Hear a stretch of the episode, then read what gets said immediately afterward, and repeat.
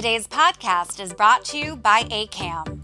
So much goes into managing your co op or condo, but overseeing its day to day operations is key. Let AKAM's property managers, supported by compliance oversights and preventative maintenance plans, go to work for you. Visit akam.com today.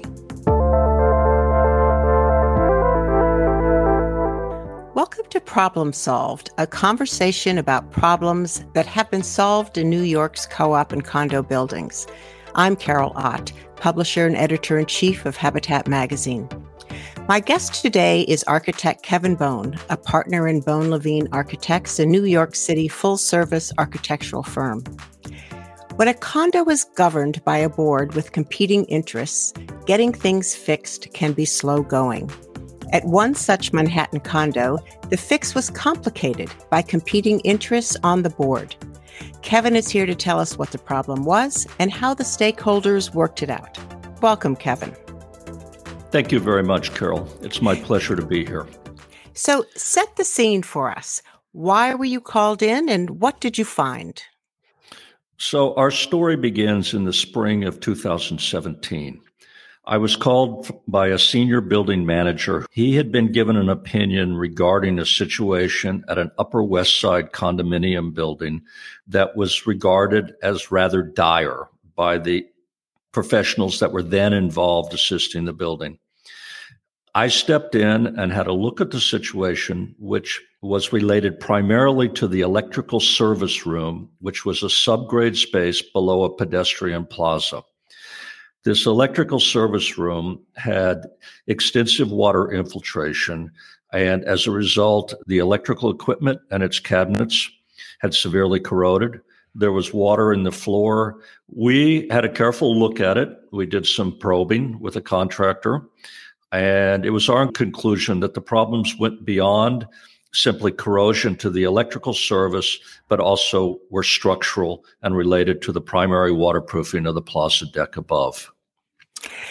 Can you just sort of paint a picture of what, when you talk about a plaza deck and the electric room, just paint a picture for me what that looks like?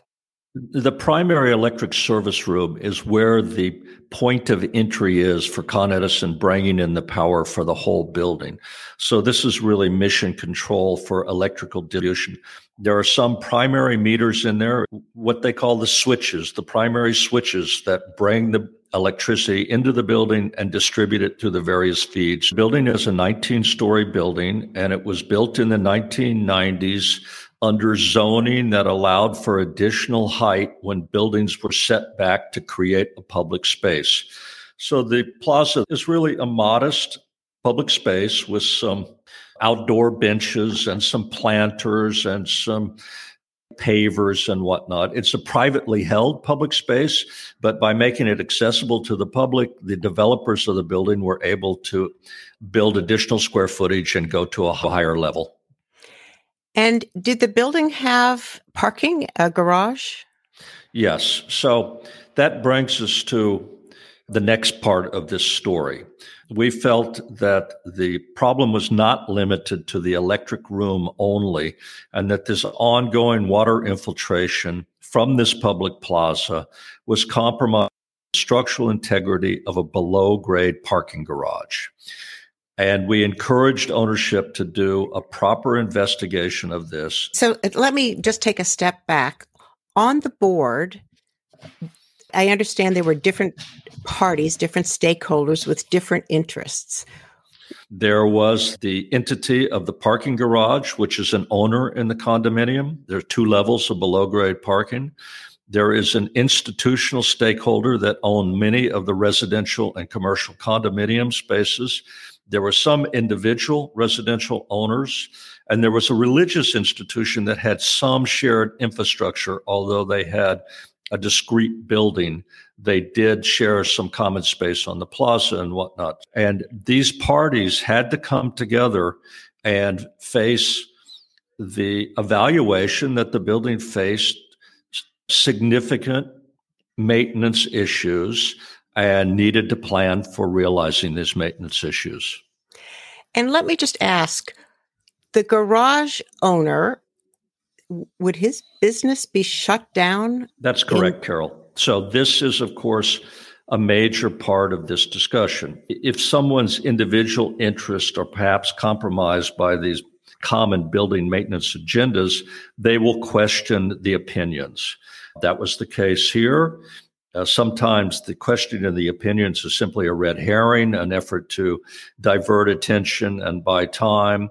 They did, in fact, engage a, a structural engineer.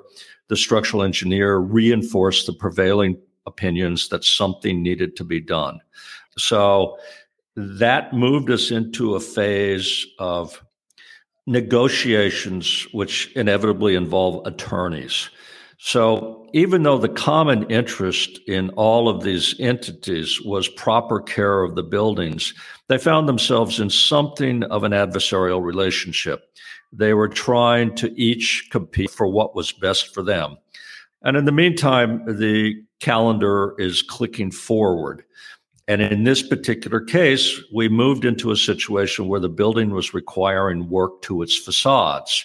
The facades had begun to develop some unsafe conditions. So the FISP requirements on the building dictated that sidewalk bridging be put up on this public plaza.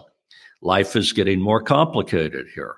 Meanwhile, this is the spring of 2020. And of course, life got more complicated for all of us at that point. Nonetheless, management, the condominium, the institutional primary condominium owner, all ultimately worked out an agreement with the parking garage owner to allow this project to move forward. From the time you were called in to the time that some agreements were reached to allow the project to move forward, how much time are we talking about? Well, here's the important part of this timeline, Carol. We began in April of 2017. There was still some foot dragging going on in the spring of 2021, even though documents had been prepared.